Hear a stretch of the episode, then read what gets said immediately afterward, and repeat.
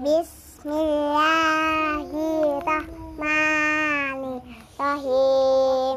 Qul a'udzu birabbin nas, malikin nas, ilahin nas, min syarril waswasil khannas. Alladzi apa Bu? Alladzi was fi sufi jujur finnas minal jinnas winanas. Amin. Halo, assalamualaikum warahmatullahi wabarakatuh. Uh, saya Lina Ibune Azam. Hari ini ingin berbagi tentang Asy-Syakhsiyah Al-Islamiyah. Asy-Syakhsiyah dari kata sakhun artinya kepribadian atau personality, dan al-Islamiyah ini dimaknai sebagai uh, agama Islam agama Islam itu sendiri, atau uh, dari kata salama uh, selam, keselamatan, atau bisa juga diartikan sebagai ketika disambungkan Asy-Syakhsiyah Al-Islamiyah ini diartikan bahwa kepribadian yang islami, kepribadian yang sesuai dengan nilai-nilai yang Islam. Ini pernah saya sharingkan di sebuah forum silaturahim I T P Kulon Progo. I T P itu Indonesia Tanpa Pacaran, dan ketika itu karena mayoritas adalah muslimah, maka fokus saya saat itu adalah gimana kemudian mengangkat tema karakter muslimah itu sendiri. Oke teman-teman, uh, saya bikin mind mapnya, nanti teman-teman mungkin bisa sambil mendengarkan podcastnya, sambil melihat mind mapnya. Di dalam mind map itu saya bikin tiga bahasan utama. Yang pertama adalah ahdaf tarbiyah, yang kedua madrasah karakter, dan yang ketiga karakter muslimah. Oke, kita coba bahas satu persatu ya. Pertama, ahdaf tarbiyah. Ahdaf tarbiyah ini dari kata ahdaf dalam bentuk jamak dari hadaf ya, artinya tujuan, dan tarbiyah itu berarti pembinaan. Secara umum, tujuan dari segala proses pendidikan kita, baik dari sekolah maupun di rumah, itu memiliki tujuan puncak, yaitu membentuk karakter manusia yang bernilai abdillah dan khalifah. Jadi kata kuncinya ada dua, tujuannya menjadi seorang abdillah dan khalifah. Dalam arti sebagai seorang manusia, tentu Allah Subhanahu wa taala menciptakan kita itu bukan tanpa maksud. Jadi jika teman-teman misalnya uh, dalam waktu tertentu meluangkan waktu sejenak untuk kemudian semedi ya, semedi dari hiruk-pikuknya hiruk-pikuknya dunia ini, maka kita akan menemukan jawaban maksud Allah ini yang dikenal dengan purpose of life. Nanti kalau di uh, sharing kemarin itu saya bikin lembar worksheetnya, nanti di situ teman-teman bisa mengisi uh, kolom-kolom life evolusinya, life evolutionnya, terus uh, juga mengisi beberapa pertanyaan-pertanyaan yang akan membantu kita untuk kemudian menemukan apa sih misi hidup kita, apa sih uh, pesan yang Allah sampaikan pada diri kita sebagai seorang Abdullah, sebagai seorang hambanya Allah, dan juga sebagai seorang khalifah yang akan uh, mengelola uh, segala sumber daya di bumi ini untuk kemudian menjadi sesuatu yang bermanfaat, yang sesuatu yang merupakan panggilan jiwa kita. Ini uh, teman-teman bisa lihat lagi di Quran surah Adz-Dzariyat ayat lima puluh enam, di, di situ Allah Subhanahu wa taala berfirman ya, ini sebagai dalilnya, wa ma khalaqtul jinna wal insa illa liya'budun. Tidaklah aku menciptakan jin dan manusia itu melainkan menyembah kepadaku. Itu pesan utama yang disampaikan oleh Allah Subhanahu wa taala. Kemudian sejarah orang-orang terdahulu yang soleh itu sebenarnya juga sudah cukup yang menjadi pelajaran buat kita tentang pendidikan karakter. Bagaimana kemudian Allah yang langsung mendidik seorang Muhammad Shallallahu Alaihi Wasallam yang kita ketahui bahwa beliau adalah manusia terbaik di muka bumi.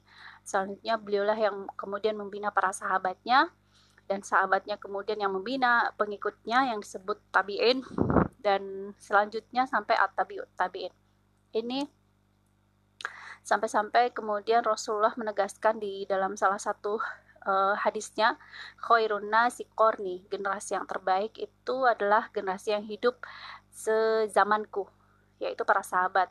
Summal ladzina yalunahum, setelah se, kemudian yang hidup setul, sesudahnya atau setelahnya, summal ladzina yalunahum, kemudian uh, yang hidup lagi setelahnya, yakni tabi'ut tabi'in.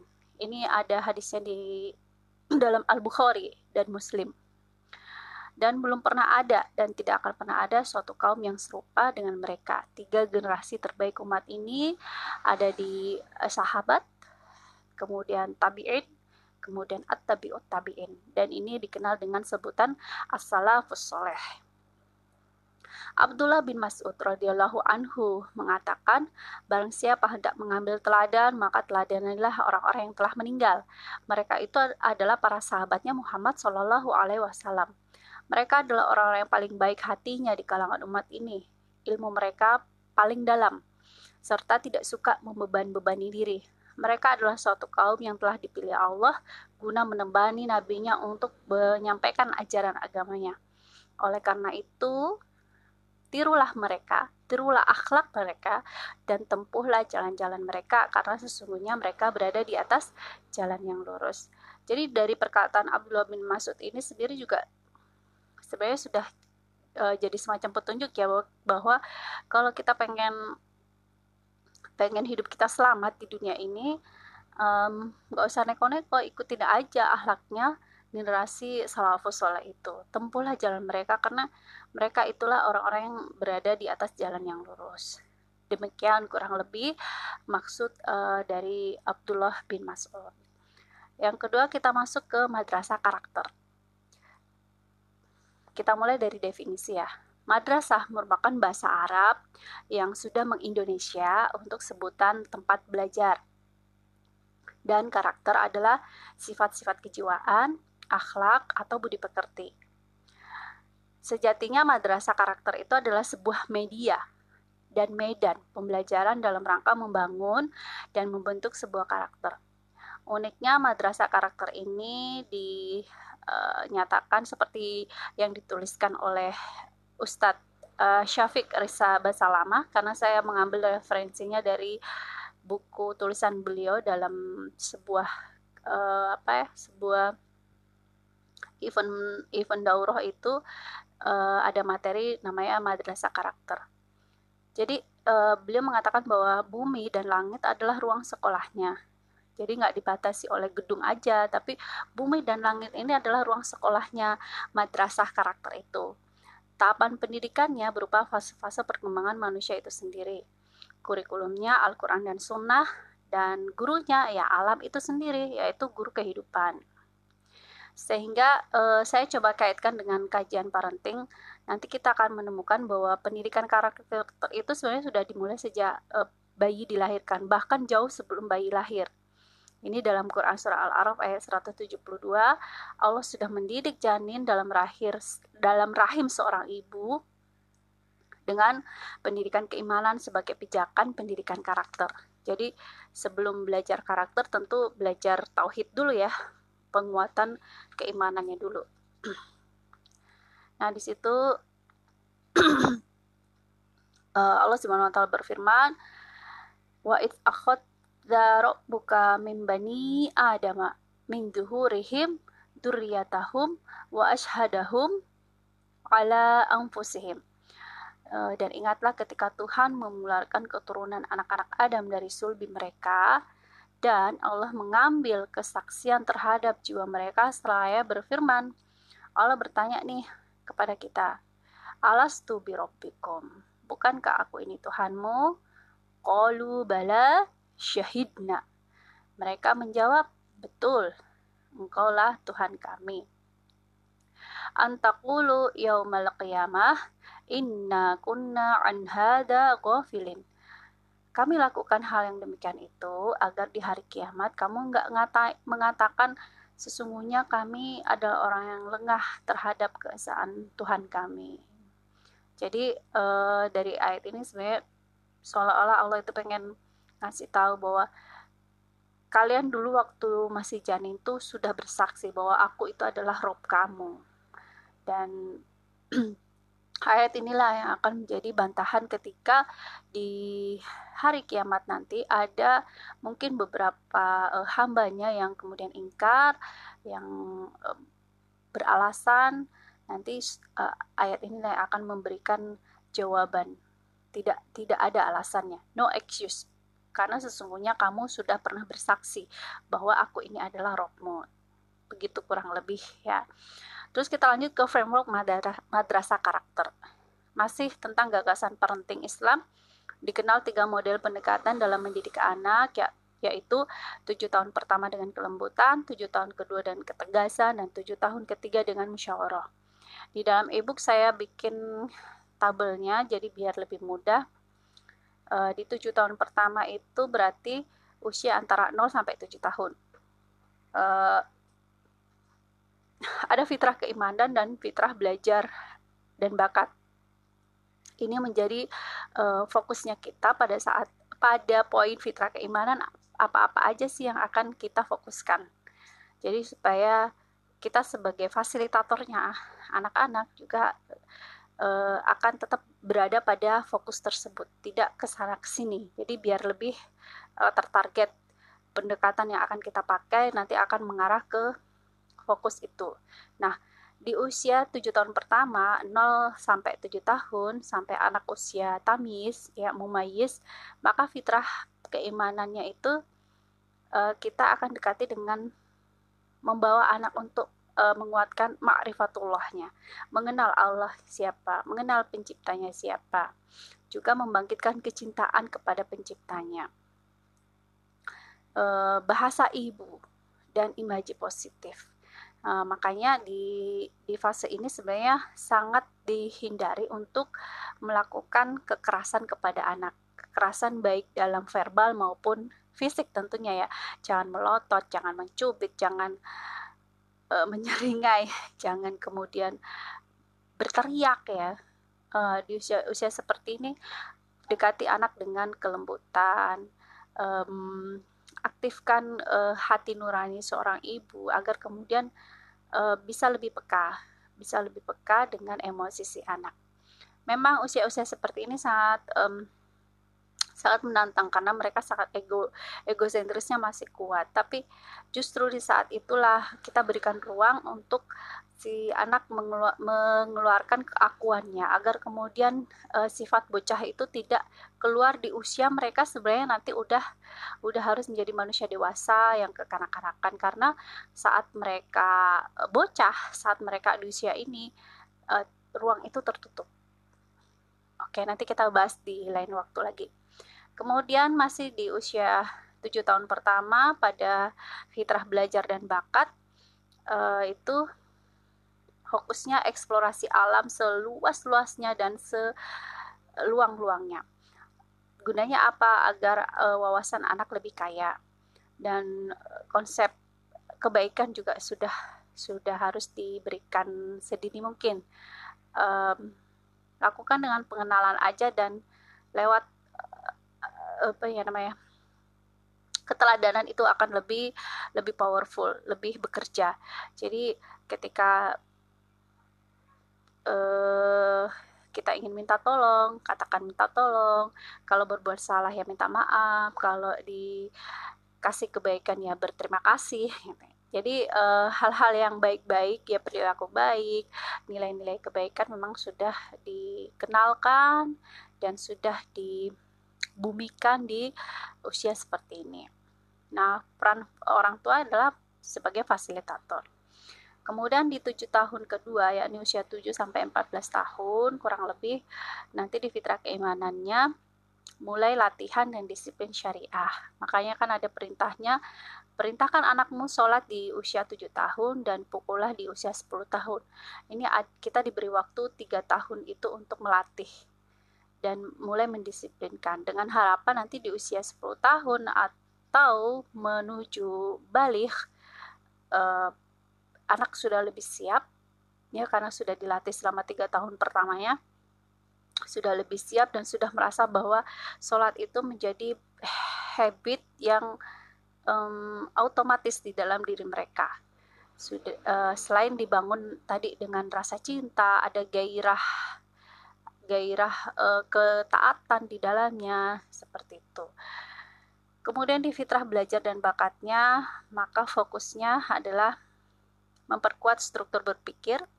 Anak sudah belajar aturan syariat dan adab, kemudian mulai eksplorasi minat, apa-apa yang diminatinya itu kemudian dieksplorasi dan diberikan kegiatan yang banyak sehingga gagasannya juga semakin kaya. Dan peran ortu di sini sebagai coach, sebagai pelatih, ya, pelatih. Pelatih di sini bisa memfasilitasi dan juga bisa menjadi teman belajarnya. Lakukan e, nanti ada ada teknisnya sendiri, parent as, as eh, parent as coach, ya. E, itu teman-teman bisa belajar bagaimana menjadi coach yang baik untuk anak. Terus di usia empat belas tahun sampai akil balik, ini bisa mungkin di usia e, dua puluh awal, dua puluh sampai dua puluh satu. Diharapkan di fitrah keimanan anak-anak udah paham, mereka bukan anak lagi ya, mereka udah pemuda atau pemudi, udah paham tujuan penciptaannya seperti apa, tujuan penciptaannya untuk apa. Jadi nanti mereka udah, karena di usia sebelumnya e, minatnya sudah mulai di dieksplor, maka mudah-mudahan di usia ini ini langsung ke fitrah bakat dan ba- belajar dan bakat, ya. Mudah-mudahan di usia ini uh, bak- ada satu bakat yang memang sudah mulai menajam ketika uh, sebelumnya sudah dieksplor kegiatan-kegiatannya. Terus uh, selain itu masih lanjut dengan memperkaya kegiatan yang produktif, kegiatan yang produktif. Kata kuncinya di produktif, bukan kegiatan yang nggak produktif, ya. Kegiatan yang produktif. Dan mereka sudah bisa belajar pada guru kehidupan. Temukan dengan mentor yang pas. Kalau orang tuanya punya kapasitas sebagai coach atau mentor, ya boleh dengan orang tuanya. Tapi kalau enggak, nah, berarti tugas orang tua yang mencarikan pelatih atau mentor yang pas, yang bisa mendampingi dan menguatkan uh, passion si anak. Seperti itu. Oke, sampai di sini dulu, nanti saya akan lanjut dengan topik mengapa harus perhatian dengan karakter. Terima kasih. Wassalamualaikum warahmatullahi wabarakatuh. Halo, Assalamualaikum warahmatullahi wabarakatuh. Uh, saya Lina Ibune Azam, hari ini ingin berbagi tentang Asy-Syakhsiyah Al-Islamiyah. Asy-Syakhsiyah dari kata sakhun artinya kepribadian atau personality, dan al-Islamiyah ini dimaknai sebagai uh, agama Islam, agama Islam itu sendiri, atau uh, dari kata salama, uh, selam, keselamatan, atau bisa juga diartikan sebagai ketika disambungkan Asy-Syakhsiyah al-Islamiyah ini diartikan bahwa kepribadian yang islami, kepribadian yang sesuai dengan nilai-nilai yang Islam. Ini pernah saya sharingkan di sebuah forum silaturahim I T P Kulon Progo. I T P itu Indonesia Tanpa Pacaran, dan ketika itu karena mayoritas adalah muslimah, maka fokus saya saat itu adalah gimana kemudian mengangkat tema karakter muslimah itu sendiri. Oke, teman-teman, uh, saya bikin mind map-nya, nanti teman-teman mungkin bisa sambil mendengarkan podcast-nya, sambil melihat mind map-nya. Di dalam mind map itu saya bikin tiga bahasan utama. Yang pertama adalah ahdaf tarbiyah, yang kedua madrasah karakter, dan yang ketiga mad- karakter muslimah. Oke, kita coba bahas satu persatu ya. Pertama, ahdaf tarbiyah. Ahdaf tarbiyah ini dari kata ahdaf, dalam bentuk jamak dari hadaf, ya, artinya tujuan, dan tarbiyah itu berarti pembinaan. Secara umum, tujuan dari segala proses pendidikan kita, baik dari sekolah maupun di rumah, itu memiliki tujuan puncak, yaitu membentuk karakter manusia yang bernilai abdillah dan khalifah. Jadi kata kuncinya ada dua, tujuannya menjadi seorang abdillah dan khalifah. Dalam arti sebagai seorang manusia, tentu Allah Subhanahu wa taala menciptakan kita itu bukan tanpa maksud. Jadi jika teman-teman misalnya uh, dalam waktu tertentu meluangkan waktu sejenak untuk kemudian semedi ya, semedi dari hiruk-pikuknya, hiruk-pikuknya dunia ini, maka kita akan menemukan jawaban maksud Allah ini yang dikenal dengan purpose of life. Nanti kalau di uh, sharing kemarin itu saya bikin lembar worksheetnya, nanti di situ teman-teman bisa mengisi uh, kolom-kolom life evolusinya, life evolutionnya, terus uh, juga mengisi beberapa pertanyaan-pertanyaan yang akan membantu kita untuk kemudian menemukan apa sih misi hidup kita, apa sih uh, pesan yang Allah sampaikan pada diri kita sebagai seorang Abdullah, sebagai seorang hambanya Allah, dan juga sebagai seorang khalifah yang akan uh, mengelola uh, segala sumber daya di bumi ini untuk kemudian menjadi sesuatu yang bermanfaat, yang sesuatu yang merupakan panggilan jiwa kita. Ini uh, teman-teman bisa lihat lagi di Quran surah Adz-Dzariyat ayat lima puluh enam, di, di situ Allah Subhanahu wa taala berfirman, ya ini sebagai dalilnya, wa ma khalaqtul jinna wal insa illa liya'budun. Tidaklah aku menciptakan jin dan manusia itu melainkan menyembah kepadaku. Itu pesan utama yang disampaikan oleh Allah Subhanahu wa taala. Kemudian sejarah orang-orang terdahulu yang soleh itu sebenarnya juga sudah cukup yang menjadi pelajaran buat kita tentang pendidikan karakter. Bagaimana kemudian Allah yang langsung mendidik seorang Muhammad Shallallahu Alaihi Wasallam yang kita ketahui bahwa beliau adalah manusia terbaik di muka bumi. Selanjutnya beliaulah yang kemudian membina para sahabatnya, dan sahabatnya kemudian yang membina pengikutnya yang disebut tabi'in, dan selanjutnya sampai at-tabi'ut tabi'in. Ini sampai-sampai kemudian Rasulullah menegaskan di dalam salah satu uh, hadisnya, khairun nasi qarni, generasi yang terbaik itu adalah generasi yang hidup sezamanku, yaitu para sahabat. Summal ladzina yalunahum, setelah se, kemudian yang hidup setul, sesudahnya atau setelahnya. Summal ladzina yalunahum, kemudian uh, yang hidup lagi setelahnya, yakni tabi'ut tabi'in. Ini ada hadisnya di dalam Al-Bukhari dan Muslim. Dan belum pernah ada dan tidak akan pernah ada suatu kaum yang serupa dengan mereka. Tiga generasi terbaik umat ini ada di sahabat, kemudian tabi'in, kemudian at-tabi'ut tabi'in. Dan ini dikenal dengan sebutan as-salafus soleh. Abdullah bin Mas'ud radhiyallahu anhu mengatakan, barang siapa hendak mengambil teladan, maka teladanilah orang-orang yang telah meninggal. Mereka itu adalah para sahabatnya Muhammad Shallallahu Alaihi Wasallam. Mereka adalah orang-orang yang paling baik hatinya di kalangan umat ini. Ilmu mereka paling dalam, serta tidak suka membeban-bebani diri. Mereka adalah suatu kaum yang telah dipilih Allah guna menemani nabinya untuk menyampaikan ajaran agamanya. Oleh karena itu, tirulah mereka, tirulah akhlak mereka, dan tempuhlah jalan-jalan mereka, karena sesungguhnya mereka berada di atas jalan yang lurus.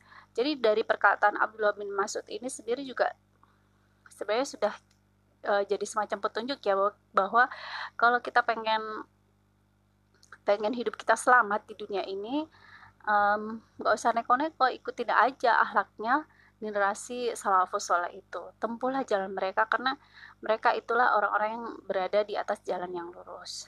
Demikian kurang lebih maksud uh, dari Abdullah bin Mas'ud. Yang kedua, kita masuk ke madrasah karakter. Kita mulai dari definisi ya. Madrasah merupakan bahasa Arab yang sudah mengindonesia untuk sebutan tempat belajar. Dan karakter adalah sifat-sifat kejiwaan, akhlak, atau budi pekerti. Sejatinya madrasah karakter itu adalah sebuah media dan medan pembelajaran dalam rangka membangun dan membentuk sebuah karakter. Uniknya madrasah karakter ini dinyatakan seperti yang dituliskan oleh Ustadz Syafiq Riza Basalamah, karena saya mengambil referensinya dari buku tulisan beliau dalam sebuah uh, apa ya, sebuah event event daurah itu uh, ada materi namanya madrasah karakter. Jadi uh, beliau mengatakan bahwa bumi dan langit adalah ruang sekolahnya. Jadi nggak dibatasi oleh gedung aja, tapi bumi dan langit ini adalah ruang sekolahnya madrasah karakter itu. Tahapan pendidikannya berupa fase-fase perkembangan manusia itu sendiri. Kurikulumnya Al-Quran dan Sunnah, dan gurunya ya alam itu sendiri, yaitu guru kehidupan. Sehingga eh, saya coba kaitkan dengan kajian parenting, nanti kita akan menemukan bahwa pendidikan karakter itu sebenarnya sudah dimulai sejak eh, bayi dilahirkan, bahkan jauh sebelum bayi lahir. Ini dalam Quran Surah Al-A'raf ayat seratus tujuh puluh dua, Allah sudah mendidik janin dalam rahim, dalam rahim seorang ibu dengan pendidikan keimanan sebagai pijakan pendidikan karakter. Jadi sebelum belajar karakter tentu belajar tauhid dulu ya, penguatan keimanannya dulu. Nah di situ Allah Subhanahu Wa Taala berfirman, wa idh akhadha rabbuka min bani adama min zuhurihim dzurriyyatahum wa ashhadahum ala anfusihim. Dan ingatlah ketika Tuhan memularkan keturunan anak-anak Adam dari sulbi mereka, dan Allah mengambil kesaksian terhadap jiwa mereka seraya berfirman. Allah bertanya nih kepada kita, alastu birabbikum, bukankah aku ini Tuhanmu? Qalu bala syahidna. Mereka menjawab, betul, engkaulah Tuhan kami. Antaqulu yaumal qiyamah inna kunna an hadza ghafilin. Kami lakukan hal yang demikian itu agar di hari kiamat kamu enggak ngata- mengatakan sesungguhnya kami adalah orang yang lengah terhadap keesaan Tuhan kami. Jadi eh, dari ayat ini sebenarnya seolah-olah Allah itu pengen ngasih tahu bahwa kalian dulu waktu masih janin tuh sudah bersaksi bahwa aku itu adalah Rob kamu. Dan ayat inilah yang akan menjadi bantahan ketika di hari kiamat nanti ada mungkin beberapa eh, hambanya yang kemudian ingkar, yang eh, beralasan. Nanti eh, ayat inilah yang akan memberikan jawaban. Tidak tidak ada alasannya, no excuse. Karena sesungguhnya kamu sudah pernah bersaksi bahwa aku ini adalah Robmu. Begitu kurang lebih ya. Terus kita lanjut ke framework madrasah karakter.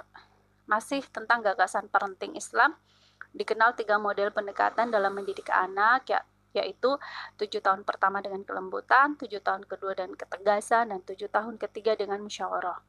Di dalam e-book saya bikin tabelnya, jadi biar lebih mudah. Uh, di tujuh tahun pertama itu berarti usia antara nol sampai tujuh tahun. Uh, ada fitrah keimanan dan fitrah belajar dan bakat. Ini menjadi uh, fokusnya kita pada saat pada poin fitrah keimanan, apa-apa aja sih yang akan kita fokuskan. Jadi supaya kita sebagai fasilitatornya anak-anak juga Uh, akan tetap berada pada fokus tersebut, tidak kesana kesini. Jadi biar lebih uh, tertarget, pendekatan yang akan kita pakai nanti akan mengarah ke fokus itu.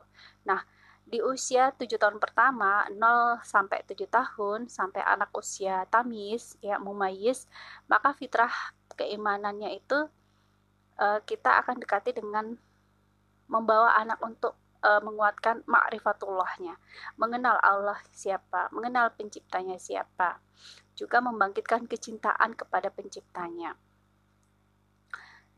Bahasa ibu dan imaji positif. Makanya di, di fase ini sebenarnya sangat dihindari untuk melakukan kekerasan kepada anak. Kekerasan baik dalam verbal maupun fisik tentunya ya. Jangan melotot, jangan mencubit, jangan E, menyeringai, jangan kemudian berteriak ya. E, di usia usia seperti ini dekati anak dengan kelembutan, e, aktifkan e, hati nurani seorang ibu agar kemudian e, bisa lebih peka, bisa lebih peka dengan emosi si anak. Memang usia-usia seperti ini sangat e, sangat menantang karena mereka sangat ego egosentrisnya masih kuat. Tapi justru di saat itulah kita berikan ruang untuk si anak mengelu- mengeluarkan keakuannya agar kemudian e, sifat bocah itu tidak keluar di usia mereka sebenarnya nanti udah udah harus menjadi manusia dewasa yang kekanak-kanakan, karena saat mereka e, bocah, saat mereka di usia ini e, ruang itu tertutup. Oke, nanti kita bahas di lain waktu lagi. Kemudian masih di usia tujuh tahun pertama pada fitrah belajar dan bakat, e, itu fokusnya eksplorasi alam seluas-luasnya dan seluang-luangnya. Gunanya apa? Agar e, wawasan anak lebih kaya, dan e, konsep kebaikan juga sudah sudah harus diberikan sedini mungkin. Um, lakukan dengan pengenalan aja dan lewat uh, apa ya namanya keteladanan itu akan lebih lebih powerful, lebih bekerja. Jadi ketika uh, kita ingin minta tolong, katakan minta tolong. Kalau berbuat salah ya minta maaf. Kalau dikasih kebaikan ya berterima kasih. Jadi e, hal-hal yang baik-baik, ya perilaku baik, nilai-nilai kebaikan memang sudah dikenalkan dan sudah dibumikan di usia seperti ini. Nah, peran orang tua adalah sebagai fasilitator. Kemudian di tujuh tahun kedua, yakni usia tujuh sampai empat belas tahun kurang lebih, nanti di fitrah keimanannya mulai latihan dan disiplin syariah. Makanya kan ada perintahnya, perintahkan anakmu sholat di usia tujuh tahun dan pukullah di usia sepuluh tahun. Ini kita diberi waktu tiga tahun itu untuk melatih dan mulai mendisiplinkan. Dengan harapan nanti di usia sepuluh tahun atau menuju baligh, eh, anak sudah lebih siap, ya karena sudah dilatih selama tiga tahun pertamanya, sudah lebih siap dan sudah merasa bahwa sholat itu menjadi habit yang Um, otomatis di dalam diri mereka. Sudah, uh, selain dibangun tadi dengan rasa cinta, ada gairah gairah uh, ketaatan di dalamnya, seperti itu. Kemudian di fitrah belajar dan bakatnya, maka fokusnya adalah memperkuat struktur berpikir. Anak sudah belajar aturan syariat dan adab, kemudian mulai eksplorasi minat, apa-apa yang diminatinya itu kemudian dieksplorasi dan diberikan kegiatan yang banyak sehingga gagasannya juga semakin kaya.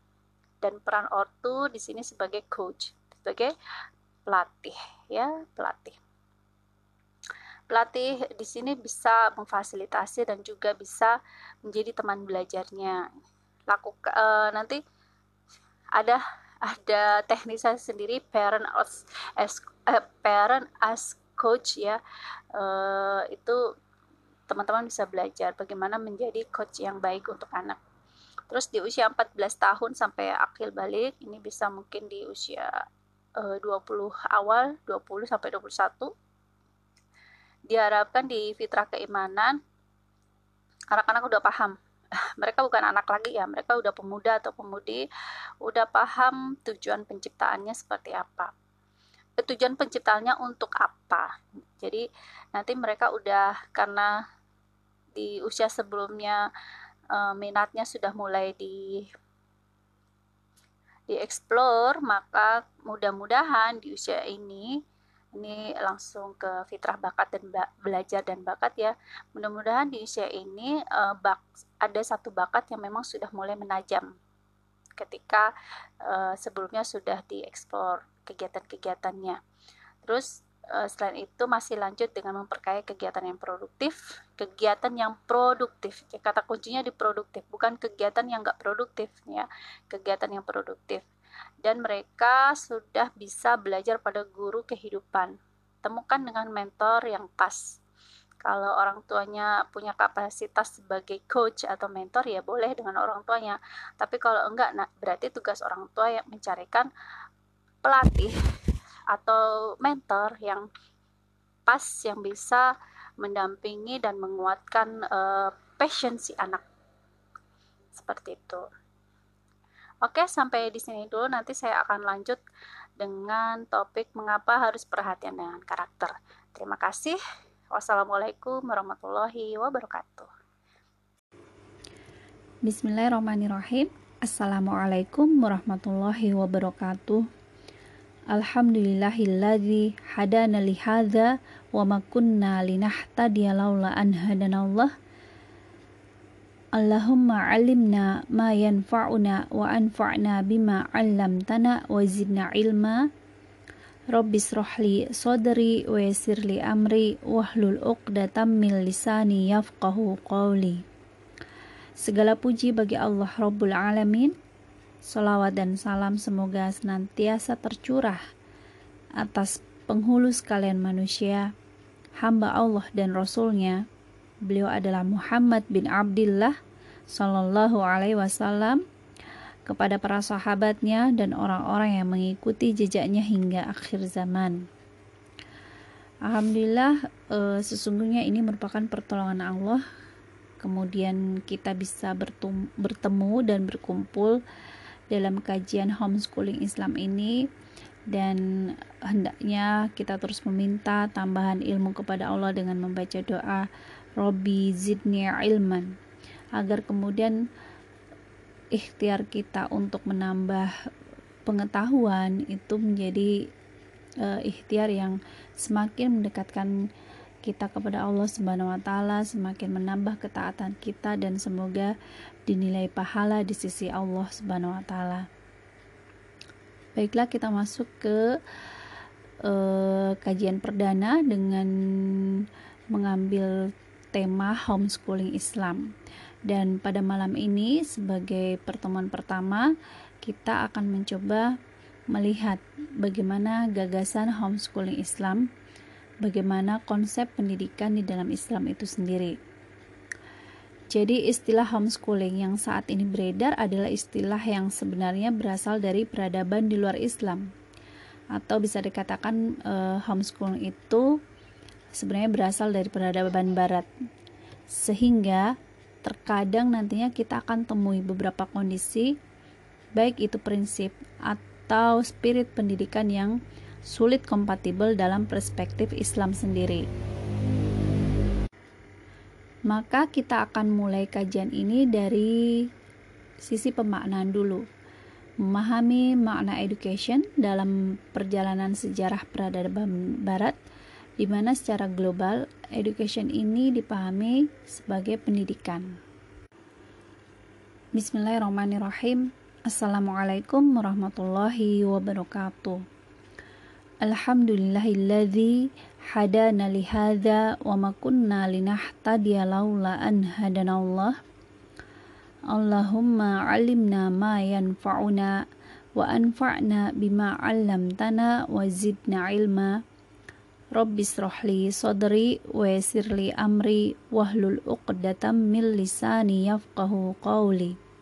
Segala puji bagi Allah Rabbul Alamin. Salawat dan salam semoga tercurah, senantiasa tercurah atas penghulu sekalian manusia, hamba Allah dan Rasulnya. Beliau adalah Muhammad bin Abdullah Shallallahu Alaihi Wasallam, kemudian para sahabatnya dan orang-orang yang mengikuti jejaknya hingga akhir zaman. Alhamdulillah, sesungguhnya ini merupakan pertolongan Allah. Kemudian kita bisa bertemu dan berkumpul walaupun dalam konteks beda lokasi, dan berkumpulnya berkumpul virtual dalam kajian homeschooling Islam persembahan dari Muslimah Baiturrahman. Dan eh, hendaknya kita terus meminta tambahan ilmu kepada Allah dengan membaca doa Rabbi zidni ilma. Maka dengan ini eh, kita awali kegiatan kajian homeschooling Islam ini um, dan dengan membaca basmalah, dan semoga ini dinilai pahala di hadapan Allah Subhanahu wa taala. Dan malam ini insyaallah kita akan mencoba melihat gagasan homeschooling Islam. Dan menu sharing uh, malam ini uh, seputar makna education, kemudian apa itu tarbiyah dan ta'dib, dan melihat peran orang tua dan guru. Kemudian akhirnya kita sampai pada fase di mana e, fase menimbang dan merencanakan pendidikan untuk anak-anak kita di rumah. Oke, okay.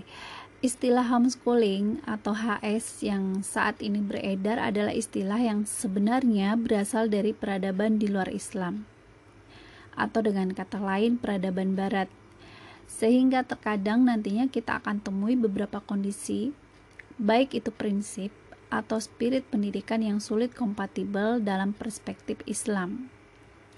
Maka kita akan mulai kajian kita dari e, sisi pemaknaan dulu, memahami makna education, yang mana secara global dipahami sebagai e, arti dari pendidikan.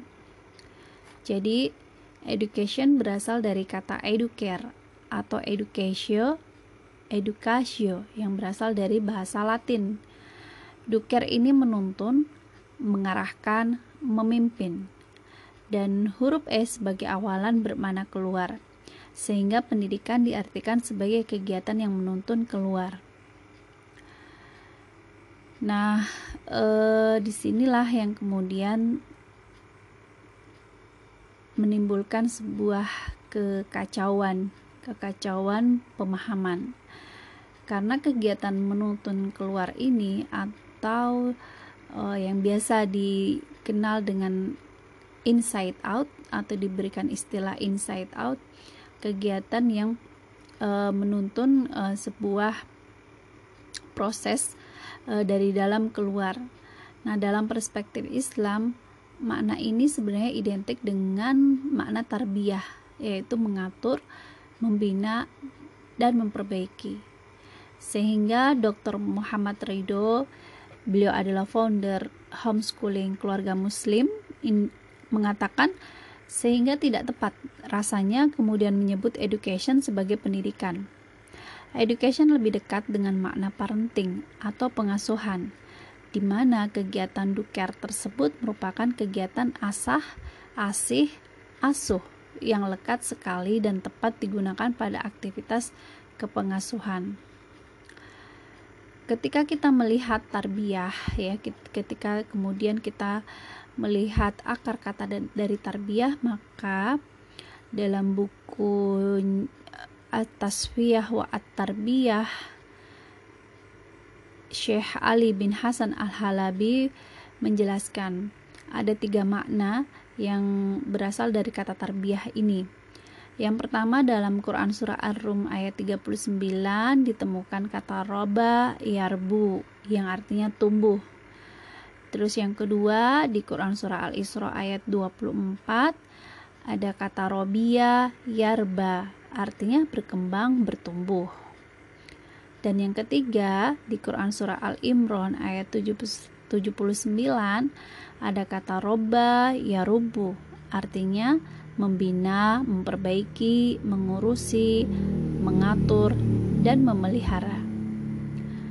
Sehingga sudah sangat jelas bahwa e, kata yang identik dengan educare ini justru tarbiyah, ya, mengatur, membina, dan memperbaiki. Lalu bagaimana konsep pendidikan yang sebenarnya? Menurut Syekh Muhammad Naquib al-Attas dalam bukunya Concept of Education in Islam, bahwa pendidikan adalah suatu proses penanaman sesuatu ke dalam diri manusia. Dalam teknisnya nanti akan ditemui bahwa proses menanamkan sesuatu itu bisa melalui bimbingan, pengarahan, pengajaran, ataupun pelatihan. Sedangkan kata sesuatu mengacu pada konten atau kandungan yang ditanamkan. Jadi ini prosesnya outside in karena ditanamkan, atau bahasa ilmiahnya adalah ilmu. Dan ilmu itu sendiri bermakna segala sesuatu yang datang atau bersumber dari Allah dan Rasulnya. Kemudian inilah yang kita yakini bahwa pendidikan di dalam Islam itu Bah, sebenarnya sudah Allah e, jelaskan, Allah sudah berikan e, panduan yang sangat rinci mudah dipahami dan sangat sederhana, yaitu dengan mengutus uh, seorang manusia pilihan, yaitu Rasulullah Shallallahu Alaihi Wasallam kepada kita untuk mengajarkan ilmu. Sehingga bisa disimpulkan bahwa konsep di dalam pendidikan Islam itu landasannya adalah Al-Quran dan operasionalnya adalah As-Sunnah sesuai dengan pemahaman para sahabat radhiyallahu anhum. Dalam Quran surah Al-Jumu'ah ayat dua, di situ kemudian Allah Subhanahu wa taala berfirman, "Huwallazi ba'atsa fil ummiyina rasulan minhum" yatlu alaihim ayatihi wa yuzakkihim wa yu'allimuhumul kitaba wal hikmah wa in kanu min qablu lafi dhalalim mubin. Dialah Allah eh dialah Allah yang mengutus kepada kaum yang buta huruf, yang eh, kaum yang ummi, seorang rasul di antara mereka yang yatlu alaihim ayatihi, yang membacakan ayat-ayatnya kepada mereka, wa yuzakkihim, dan mensucikan mereka, wa yu'allimuhumul kitab wal hikmah, dan mengajarkan mereka kitab dan hikmah. Ditafsirkan juga hikmah ini adalah as-sunnah, dan sesungguhnya mereka sebelumnya benar-benar dalam kesesatan yang nyata. Ayat Allah dengan redaksi yang berbeda, namun kandungan konsep yang sama juga bisa kita temui e, menjelaskan tahapan-tahapan pendidikan seperti dalam Quran surah Al-Imran ayat seratus enam puluh empat dan Quran surah Al-Baqarah ayat lima puluh satu. Jadi tahapan-tahapan pendidikan ini, atau bisa dikatakan bahwa dia adalah tahapan mengadabkan diri, yaitu ada tiga. Yang pertama, tahapan membaca, membacakan ayat-ayatnya baik e, melalui ayat kauniyah maupun ayat kauliyah. Kemudian tahap tazkiyah, tahap penyucian jiwa, dan yang ketiga adalah tahap ta'lim, ta'lim Alkitab wal hikmah. Syekh Abdullah Nashih Ulwan dalam bukunya Tarbiyatul Aulad fil Islam menyatakan bahwa tujuan pendidikan anak itu bukan hanya melahirkan anak yang cerdas saja, namun e, bagaimana juga kita berupaya membentuk anak menjadi insan yang soleh dan memahami hakikatnya sebagai hamba. Atau dengan kata lain, tujuan, tujuan pendidikan sejatinya adalah menghasilkan manusia yang beradab atau mengantarkan manusia pada kondisi adab. Maka kata pendidikan lebih tepat kita sebut sebagai ta'dib, proses mengadabkan diri, bukanlah tarbiyah. Sehingga di dalam Islam kata pendidikan diartikan sebagai ta'dib dan prosesnya adalah outside in, dari luar ke dalam.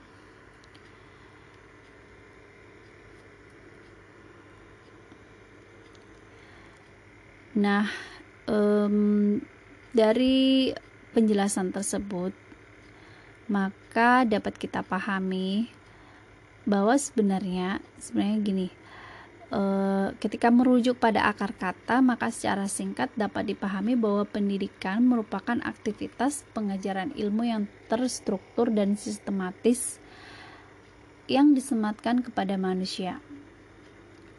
Sementara pengasuhan adalah aktivitas pengajaran keterampilan hidup, di mana pembekalan terkait keterampilan hidup ini bisa berlaku juga pada semua makhluk, bukan hanya pada manusia.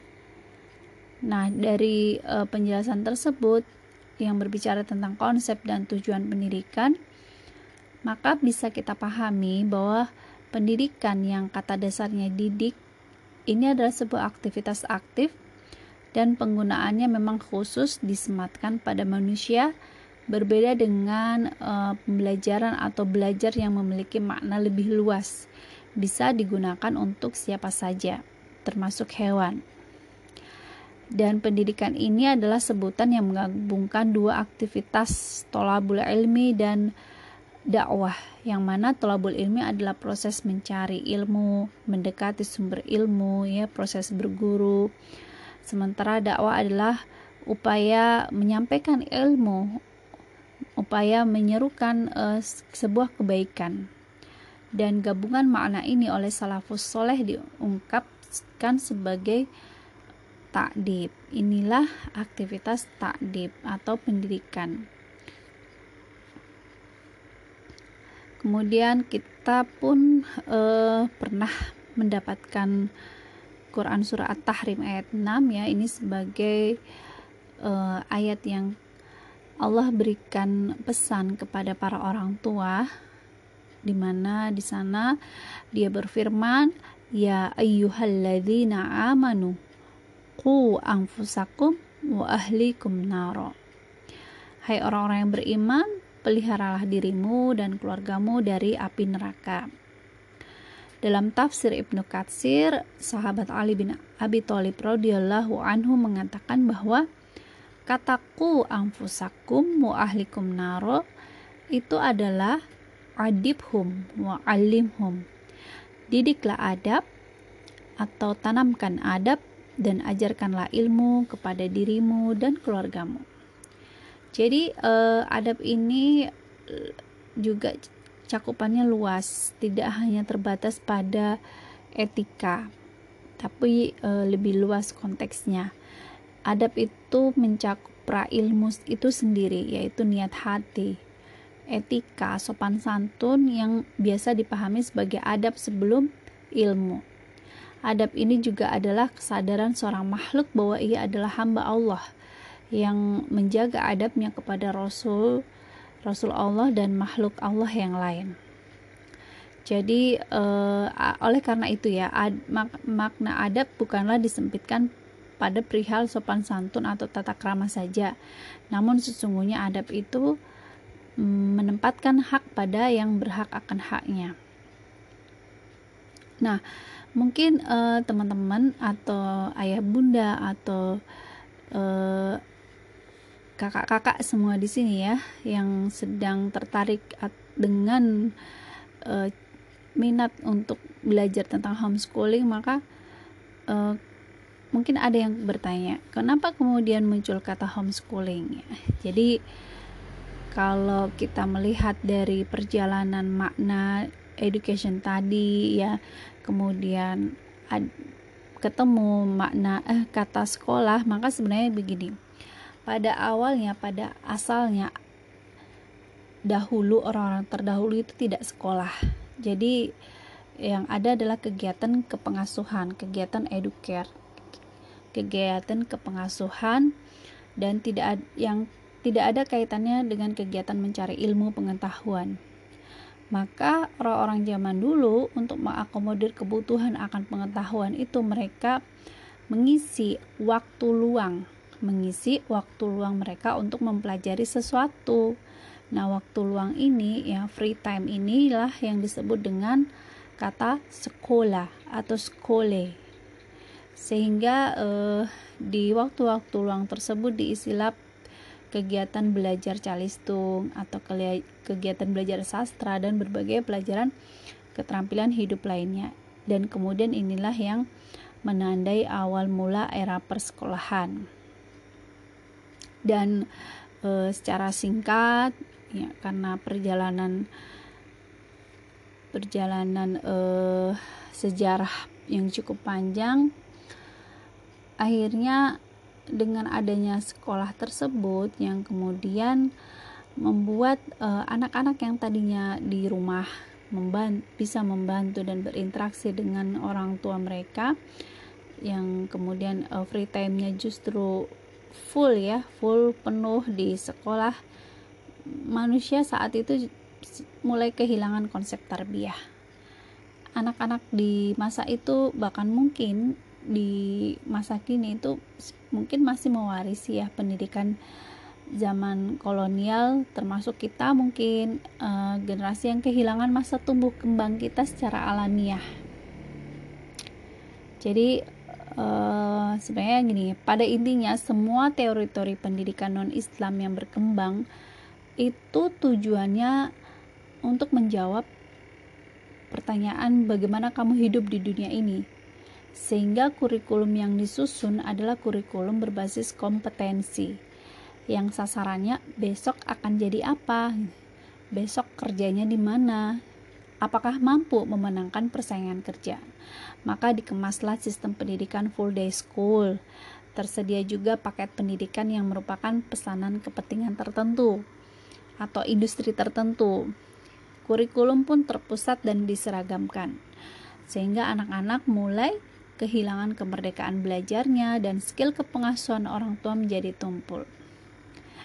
Akhirnya, dalam sejarah munculnya homeschooling itu adalah respon terhadap aktivitas sekolah, ya. Respon homeschooling adalah respon terhadap terhadap aktivitas schooling yang ternyata merampas aktivitas parenting, di mana aktivitas kepengasuhan seperti penjagaan atas tumbuh kembang anak, pemenuhan kebutuhan psikis seperti cinta, kasih sayang, kehangatan, empati, dan sebagainya yang sejatinya e, hanya ada di lembaga pengasuhan, yaitu keluarga. Maka muncullah respon tadi, respon menarik diri dari sekolah seperti Uh, sebutannya homeschooling atau home education, terus bahkan ada unschooling, ya, atau penamaan lainnya yang pada intinya adalah sebuah gerakan menghidupkan spirit pengasuhan kembali. Sehingga sampai di sini bisa kita simpulkan bahwa tarbiyah itu bukan pendidikan, dan makna yang paling pas untuk tarbiyah adalah pengasuhan. Sementara yang dimaksud dengan pendidikan itu sendiri adalah takdib. Baik, eh, sampai di sini dulu pembahasan tentang eh, tarbiyah dan takdib. Eh, sementara apa untuk mempermudah kita memahami takdib dan tarbiyah ini, kita memang perlu menata, menatanya dan mengembalikan semua ke tempatnya masing-masing. Bukan dalam rangka untuk mendikotomi, tetapi e, agar kita mampu memahami mana peran atau tugas sebagai orang tua, mana tugas sebagai ahli ilmu. Karena problematika dunia pendidikan saat ini yang kita temui lebih banyak disebabkan karena kekacauan pemaknaan education di awal, sehingga melahirkan kondisi fungsi pengasuhan dan pendidikan yang tertukar akibat pencampur adukan makna ini. Maka semoga ya dengan ikhtiar mengembalikan semuanya pada tempatnya ini akan mudah mengurai benang kusut pendidikan negeri ini. Lalu hmm, untuk konsep Islam sendiri, bagaimana sih konsep Islam yang komprehensif? Islam itu sudah punya konsep yang lengkap. Tarbiyah itu merupakan kewajiban orang tua dan ta'dib merupakan kewajiban ahli ilmu. Lalu bagaimana dengan Anda yang Anda ini adalah orang tua yang memiliki ilmu? Maka Anda memiliki tanggung jawab keduanya. Hanya saja nanti pada saat aplikasi itu dilakukan secara profesional. Ketika Anda menjadi orang tua, maka saat itulah Anda memerankan sebagai orang tua yang memberikan kehangatan, memerankan orang tua yang memberikan uh, kasih sayang dengan penuh empati dan melakukan prosesnya secara inside out. Namun ketika Anda menjadi seorang ahli ilmu, berarti Anda pun uh, diminta untuk mencurahkan uh, perhatian Anda untuk memberikan uh, ilmu itu kepada murid Anda, menuntunnya untuk dari tidak tahu menjadi tahu, dan prosesnya ini adalah proses outside in. Apa-apa yang Anda pahami, Anda transfer sebagai uh, transfer pemahaman. Dan sebagai mungkin akhir dari E, pertemuan di malam ini, satu hadis dari Rasulullah Shallallahu Alaihi Wasallam yang juga sudah sangat kita kenal, yang kalau saya menyebutnya sih hadis investasi sejati, yaitu Jika seseorang meninggal dunia, maka terputuslah amalannya kecuali tiga perkara, illa min salasah. Apakah itu?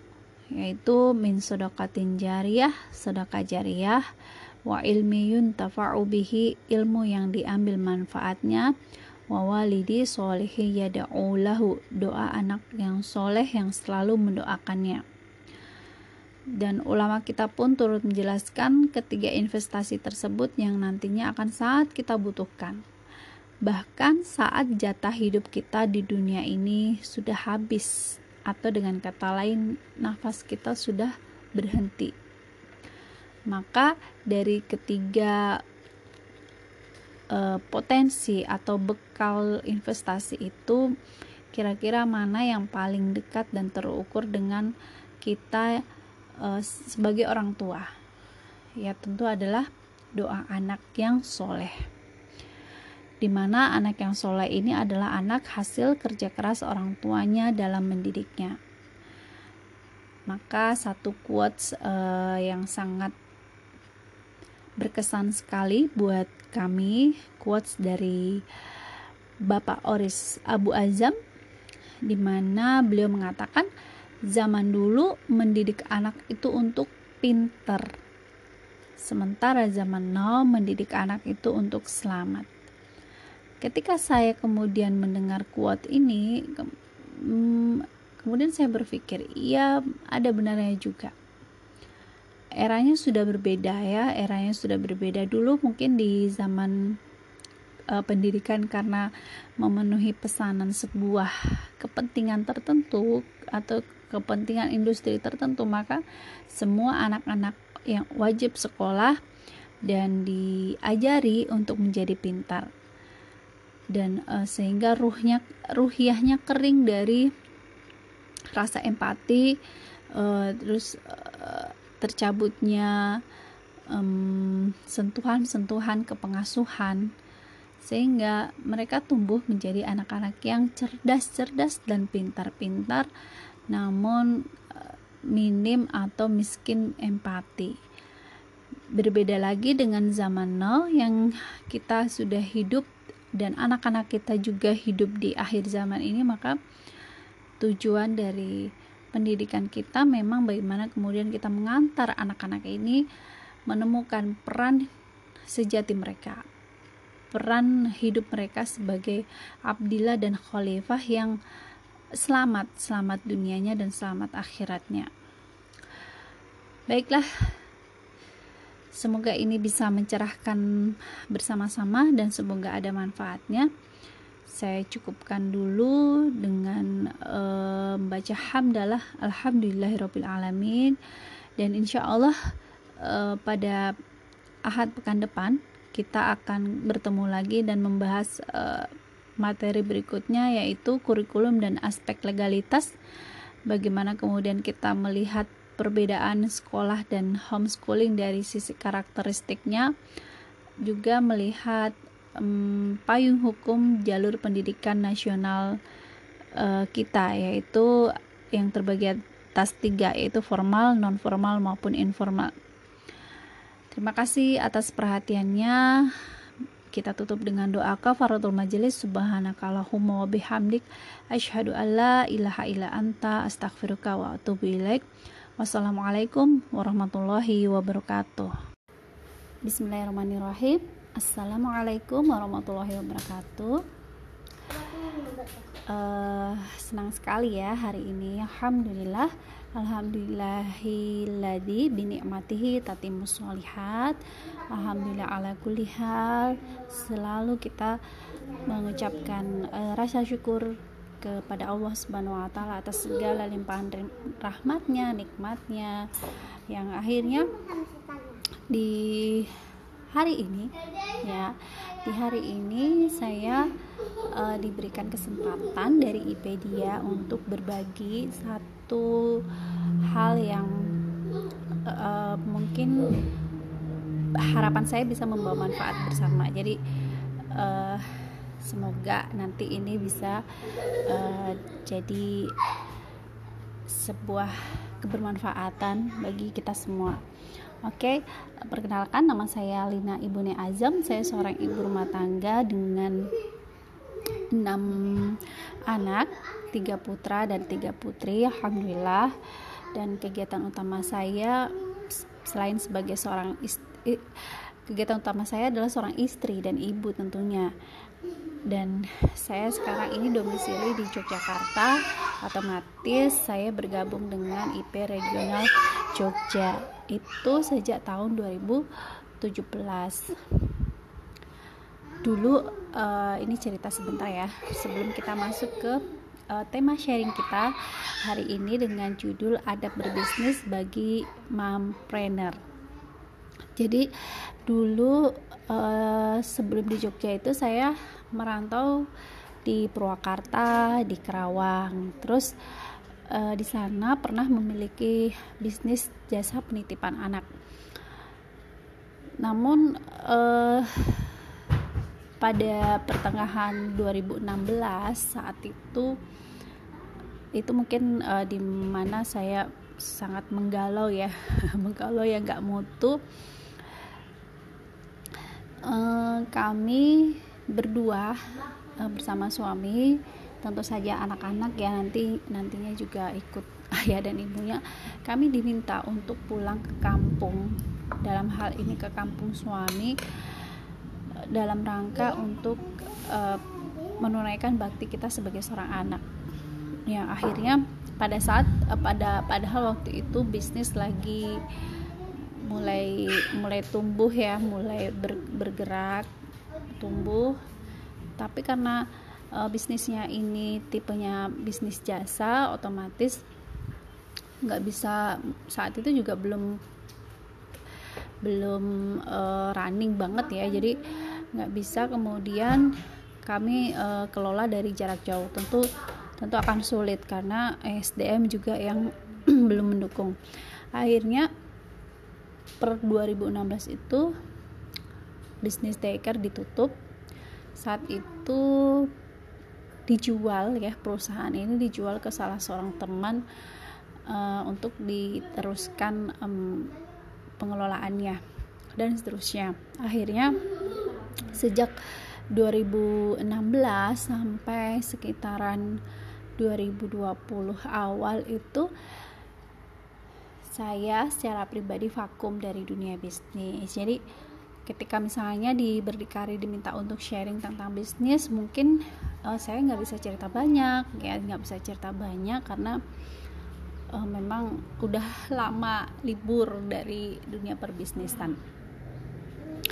Baik, kemudian, nah di masa vakum itu uh, saya mengisi waktu dengan uh, belajar gitu ya, dengan belajar kembali, terus um, menggali uh, menggali ilmu-ilmu perbisnisan terutama. Akhirnya kita sampai pada uh, titik uh, sadar sadar akan syariah. Ini sadar sadar akan syariah. Karena saya juga sangat setuju dan sangat sepakat bahwa tujuan bisnis itu bukan hanya tentang untung dan rugi, tapi pasti di atas itu semua ya, ultimate goalsnya adalah agar selamat dunia dan akhirat. Dan hal ini senada banget dengan value dari ibu profesional, yaitu rezeki itu pasti, kemuliaanlah yang harus dicari. Jadi eh, teman-teman, keseharian saya itu sekarang ini selain sebagai ibu dan istri, saya mendirikan sebuah eh, apa sebuah ruang belajar ruang belajar fikih muamalah yang bernama Sinau Muamalah. Di situ saya berharap para muslimah trainer dimanapun berada berkenan untuk meluangkan waktunya untuk join dan belajar bareng ya. Kita akan belajar bareng, belajar tentang dasar-dasar akad, belajar tentang skema bisnis yang sesuai syariah, kemudian belajar juga tentang halal haram bisnis kontemporer yang ada saat ini. Untuk itulah hadir ide ah, hadir topik ini di hadapan teman-teman, yaitu ada berbisnis bagi mompreneur. Oke, selanjutnya uh, menu sharing kita kali ini sebenarnya nggak terlalu banyak. Saya bagi menjadi tiga pokok bahasan. Jadi kita akan pertama belajar tentang uh, kita akan melihat Allah itu begitu memuliakan muslimah, khususnya ya muslimah. Kemudian yang kedua adalah adab umum muslimah dalam berbisnis, dan yang ketiga adalah fikih dasar muamalahnya. Kita akan masuk sedikit mengenali dasar-dasar fikih muamalah. Nah, eh, yang pertama kali memang prinsipnya secara prinsip eh, karena Allah itu memuliakan kita sebagai seorang muslimah, maka Allah mengatur beberapa batasan-batasan eh, bagi seorang muslimah seperti dalam dua ayat yang saya sampaikan di slide. Jadi dalam Quran surah Al-Ahzab ayat tiga puluh tiga dan Quran surah An-Nisa ayat tiga puluh empat. Di Quran surah Al-Ahzab ayat tiga puluh tiga ini, di situ Allah Subhanahu wa taala berfirman, ya Allah berkata, wa qorna fi buyutikunna, dan hendaklah kamu tetap di rumahmu dan janganlah kamu berhias dan bertingkah laku seperti orang-orang jahiliyah yang dahulu. Maka dirikanlah salat, uh, tunaikanlah zakat, dan taatilah Allah dan Rasulnya. Jadi di sini sebenarnya udah jelas banget dari ayat ini menunjukkan bahwa sebaik-baik tempat seorang perempuan itu adalah di dalam rumahnya, karena nanti ada kaitannya dengan e, batasan seorang perempuan muslimah kalau keluar rumah ya. Jadi ada ada aturan-aturannya, ada adabnya untuk keluar dari rumah. Dan ini e, kalau di zaman kita sekarang para emak-emak berdaster, walaupun mereka tidak keluar rumah, mereka tetap bisa produktif di dalam rumahnya. Itu udah bagus banget ya, itu udah bagus banget. Tinggal kemudian meluruskan niat dan uh, melihat prioritas perannya yang mana yang utama dulu ya. Kemudian di uh, di ayat yang berikutnya adalah Quran surah An-Nisa ayat tiga puluh empat. Di situ Allah berkata, fasolihatu qanitatu hafidatu lil ghaibi bima hafidallah. Maka sebab itu, maka wanita yang soleh ya, wanita yang solihat ialah wanita yang taat kepada Allah, kemudian memelihara dirinya ketika suaminya tidak ada, dan karena itulah maka Allah akan memelihara dia gitu. Allah akan memelihara dirinya, Allah lah yang akan menjaga. Maka sebenarnya tugas kita sebagai seorang perempuan itu e, mungkin secara fikih memang tidak dibebankan nafkah atau tidak dibebankan untuk mencari e, ekonomi, penopang ekonomi keluarga. Namun mungkin di saat kondisi dimana kita harus mengambil maju, mengambil peran itu hmm, bisa e, syariat juga mengaturnya. Syariat tidak melarangnya, tetapi tetap ada aturan-aturan yang membatasi ketika muslimah mulai masuk ke ranah produktif di luar dari rumahnya. Seperti itu, yaitu dia dia menjaga dirinya, dia berhias eh, tidak seperti berhiasnya orang-orang jahiliyah ya zaman dulu. Jadi kalau orang-orang jahiliyah itu dikatakan ketika dia berhias itu yaitu membuka auratnya, sementara kan kita udah jelas dalam Al-Quran juga udah dikatakan bahwa eh, hendaklah wanita itu ketika dia keluar dari rumahnya maka dia menutup auratnya, dan e, kecuali yang biasa nampak padanya. Jadi itu juga aturan di dalam e, agama kita.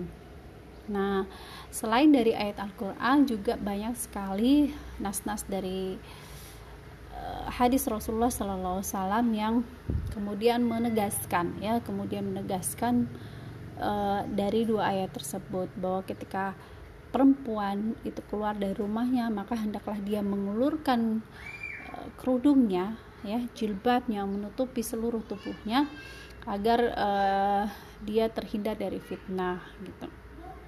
Nah, maka adab umum muslimah dalam berbisnis ini saya tuliskan di sini ada sekitar lima lima ya, ada sekitar lima yang mungkin bisa diperhatikan baik-baik. Yang pertama adalah ada ridho dari suami atau dari walinya. Jadi kalau Uh, sudah berkeluarga tentu minta izin dari suaminya, boleh tidak uh, bunda uh, berjualan misalnya, boleh tidak Bunda mengambil uh, apa mengambil peran untuk berbisnis seperti itu. Kemudian begitu juga kepada muslimah yang masih sendiri, maka dia meminta ridho, meminta izin dari walinya. Uh, yang berikutnya adalah prioritas utama perannya itu ada di rumah. Jadi selesaikan hal-hal yang utama. Makanya kan sebenarnya udah pas banget ya kita berkumpul di ibu profesional ini sama ibu guru Septi Peniulandani, juga udah disusun uh, kurikulum yang kece banget dengan empat pilar, pilar Bunda Soli, eh, Bunda Sayang, Bunda Cekatan, Bunda Produktif, dan Bunda Solihah. Maka memang idealnya kita tuntaskan dulu pilar yang pertama itu sebelum kita masuk ke uh, step tahap Bunda Cekatan, agar kemudian hal-hal yang uh, ibaratnya uh, fundamental, hal-hal yang mendasar itu kita selesaikan dulu sebelum kita masuk, karena biar biar terjadi keseimbangan. Biasanya ketika tidak terjadi keseimbangan, makanya nanti di situ akan ada sedikit riak-riak ya, sedikit mungkin e, gejolak yang akhirnya membuat semuanya tidak e, bisa mendapatkan porsinya dengan pas gitu. Kemudian yang ketiga adalah berpakaian syar'i. Ini udah jelas banget tadi ya, kalau seorang muslimah begitu keluar dari rumahnya, maka hendaklah dia memperhatikan uh, auratnya, menjaga auratnya dengan berpakaian syar'i. Kemudian yang keempat adalah aman dari fitnah, tidak berkholwat dan ikhtilat. Tidak berkholwat itu artinya tidak berduaan dengan lawan jenis tanpa ada pihak ketiga yang e, bisa menjaga. Terus tidak ikhtilat e, artinya nggak e, jangan tidak bercampur baur ya, tidak terjadi percampur bauran, berkumpul laki dan perempuan tanpa batasan. E, kemudian e, tidak apa tidak jelas obrolannya, atau mungkin obrolannya ada tapi tidak e, sesuai dengan kebutuhan.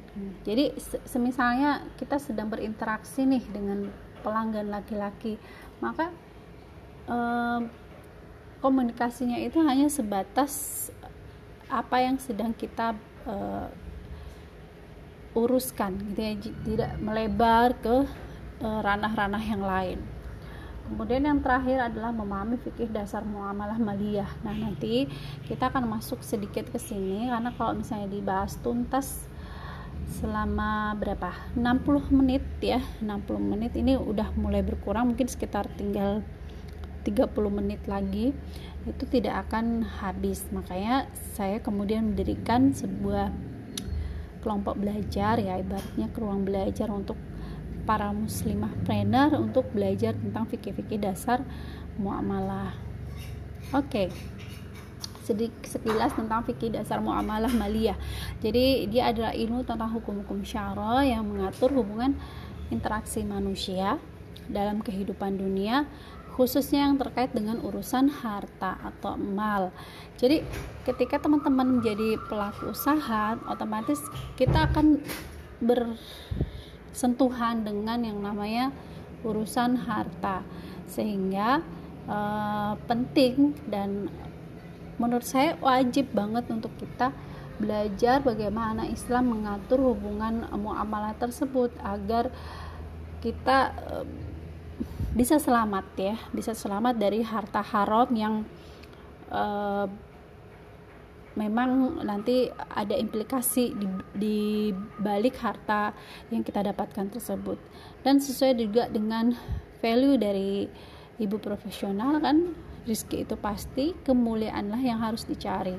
Maka yang kita utamakan adalah, yang kita kejar dulu itu sebenarnya adalah kemuliaan, keberkahan dari harta yang kita dapatkan dari pertukaran pertukaran barang dengan pembayaran atau pertukaran jasa dengan pembayaran. Maka yang kita utamakan itu adalah keberkahannya dulu. Oke, nah kita akan melihat bahwa hakikat harta itu sebenarnya milik Allah. Nanti teman-teman boleh cek ya di Quran surah An-Nur ayat tiga puluh tiga.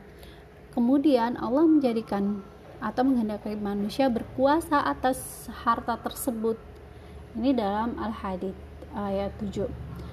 Nah, karena karena kita udah paham ya bahwa hakikat dari harta itu memang milik Allah, maka sebagai seorang hamba kita pun harus menerima segala pengaturan tentang harta ya. Kita juga harus menerima pengaturan pengaturan tentang harta yang berupa syariat-syariat Allah yang berbicara tentang um, maliyah ini, seperti itu.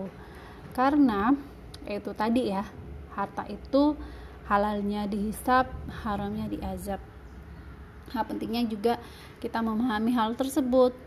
Mungkin bahasa sederhananya percuma ya kita menimbun harta tapi ternyata dia adalah harta haram, itu nanti lebih berat lagi karena kita akan me- mendapatkan azab di yaum, yaumil akhir.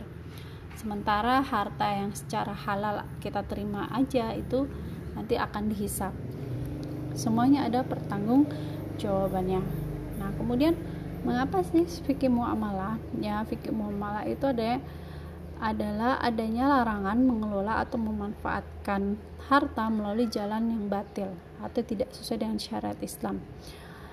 Karena kita tidak boleh mengambil harta dari teman kita ya, saudara kita yang notabene sesama muslim, itu dengan cara yang tidak sah, dengan cara yang batil, dan itu termasuknya harta haram. Maka yang perlu dibenahi adalah memang akad-akad yang terjadi, kemudian rukun dan syaratnya, kemudian eh, skema skemanya seperti apa. Nah, kalau, mungkin teman-teman ada yang bertanya ya, kenapa sih kita perlu belajar itu ya? Kenapa kita perlu belajar tentang fikih muamalah ini? Ya, karena kita udah hidup di akhir zaman yang semuanya serba serba apa ya serba abu-abu. Bahkan uh, yang tadinya mungkin buruk dikemas menjadi baik nih. Jadi kita harus belajar untuk bisa melihat dengan uh, kacamata keilmuan bahwa model bisnis seperti ini tuh dilarang, model bisnis seperti ini tuh oleh syariat tidak diperbolehkan, seperti itu. Nah, sepertinya slide saya sudah habis, tapi intinya sebenarnya gini ya teman-teman ya, saya mungkin sedikit cerita kenapa kemudian saya mengambil uh, topik ini dan menjadi salah satu uh, tema belajar kami di rumah ya. Karena gini, um, dulu ini kembali ke tahun dua ribu enam belas ya. Dulu di tahun dua ribu enam belas itu kan saya sebenarnya sempat menggalau menggalau yang gak mutu banget. Kenapa? Karena uh, saya merasa secara duniawi ya, secara kebendaan, karena disitu juga mindset saya masih mindset uh, benda, mindset materi, saya merasa kehilangan kehilangan dengan um, tidak meneruskannya atau tidak tidak meneruskan usaha usaha jasa daycare itu. Tapi kemudian di perjalanan waktu, di terutama di sekitar awal dua ribu dua puluh satu ini, kemudian saya mulai tersadarkan bahwa um, ini mungkin bagian dari uh,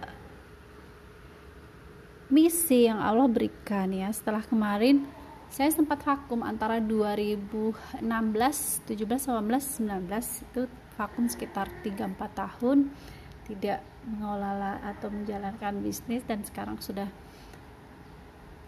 bukan sudah tapi sedang memupuk keberanian untuk berbisnis lagi, walaupun sekarang memulainya dari dari level level bawah ya, jadi menjadi seorang reseller. Akhirnya uh, saya mulai berhati-hati untuk melangkah dalam dalam mengelola bisnis ini, karena saya pikir memang ya tadi kembali ke ultimate goals, bahwa kita pengen hmm, hidup kita itu berkah. Dan ini kembali ke uh, visi visi hidupnya. Ini juga lagi-lagi saya mulai tersadarkan ketika sudah pulang kampung, uh, bermuamalah bersama ibu, ya, merawat beliau hingga akhir hingga akhir hidupnya. Jadi jadi mulai terpikirkan bahwa kehidupan itu sebenarnya tidak hanya di dunia. Peta hidup manusia itu kan e, dimulai dari ada alam ruh, alam dunia, terus ada lagi alam yang sangat panjang, di mana alam yang sangat panjang ini dimulai dari alam barzakh, alam apa? E, alam kubur ya, alam kubur itu juga sangat panjang banget, sampai kemudian nanti ada kiamat. E, semua alam semesta ini dihancurkan oleh Allah Subhanahu wa taala. Kemudian ada hari berbangkit, hari perhitungan, hari pembalasan, ya, hari e, catatan pembagian catatan amal dan seterusnya. Maka kemudian di situ saya tersadarkan bahwa visi kita sebagai manusia itu jangan cuma sampai kepada hal-hal yang materi saja atau ngejar omset sekian, e, mungkin punya visi pengen e, rumah, ya, rumah besar, mobil mewah dan segala macam. Itu visi-visi e, apa cita-cita yang sifatnya kebendaan. Tapi kita pengen bahwa hidup kita itu, karena hidup tadi bukan hanya sekali, ya, nanti ada kehidupan lagi setelah kematian ini. Maka sangat merugi ya kalau kita cita-cita kita hanya berhenti pada aspek materi, karena perjalanan ke sana itu sangat sangat panjang dan kita butuh bekal. Nah, bekal itu kita dapatkan dari mana, ya? Dari kegiatan-kegiatan yang beramal soleh, kegiatan perniagaan yang mungkin oleh kacamata manusia tidak dianggap sebagai profitable gitu ya, yang yang profit. Akhirnya kemudian dari situlah e, perenungan-perenungan itu yang membuat saya kemudian sadar akan e, syariah, sadar akan Uh, harus bisa berbisnis yang benar gitu, sesuai dengan syariah. Nah, gitu aja dari sharing saya hari ini. Kalaupun ada manfaatnya, alhamdulillah. Uh, terima kasih banyak, karena ini juga adalah kebutuhan saya. Mudah-mudahan benar-benar bermanfaat, bermanfaat buat saya, buat teman-teman, dan buat semuanya yang uh, mendengarkan uh, pemaparan ini. Terima kasih atas perhatiannya. Wassalamualaikum warahmatullahi wabarakatuh. Seperti tahun-tahun sebelumnya, setiap tanggal tujuh belas Agustus kita akan merayakan Hari Kemerdekaan Indonesia. Dan tahun ini, tahun dua ribu dua puluh satu, bangsa kita tepat sudah tujuh puluh enam tahun merdeka. Yeay! Nah, ramai sekali teman-teman share makna merdeka dari berbagai sudut pandang. Semuanya oke-oke, dan pastinya bebas merdeka mendefinisikan arti merdeka versi terbaik mereka. Dan dalam podcast Ibu Profesional Regional Yogyakarta kali ini, saya izin menyampaikan makna merdeka dari Angel agama Islam. Saudariku, sesungguhnya Islam itu diturunkan untuk membawa misi kemerdekaan manusia. Merdeka dalam Islam pertama, membebaskan diri dari penghambaan kepada sesama makhluk. Yang kedua, ketika kamu sedang sakit, kamu sedang sedih, sempit, galau, maka hanyalah meminta pertolongan dan e, ampunan, bantuan kepada Allah Subhanahu wa taala. Dan kesemuanya ini ada dalam Quran surah Al-Fatihah yang setiap harinya kita baca. Ada yang tahu? Ya, betul, ada dalam ayat kelima Quran surah Al-Fatihah, iya karena na'budu wa iya karena nasta'in, hanya kepadamu lah ya Allah kami menyembah dan hanya kepadamu pula kami memohon pertolongan. Nah, ketika bangsa kita menyelami makna merdeka yang hakiki ini dan juga mempraktikkannya dengan benar, maka saya sangat yakin Indonesia akan tangguh, akan tumbuh dan survive melewati segala macam tantangan. Demikian dari saya,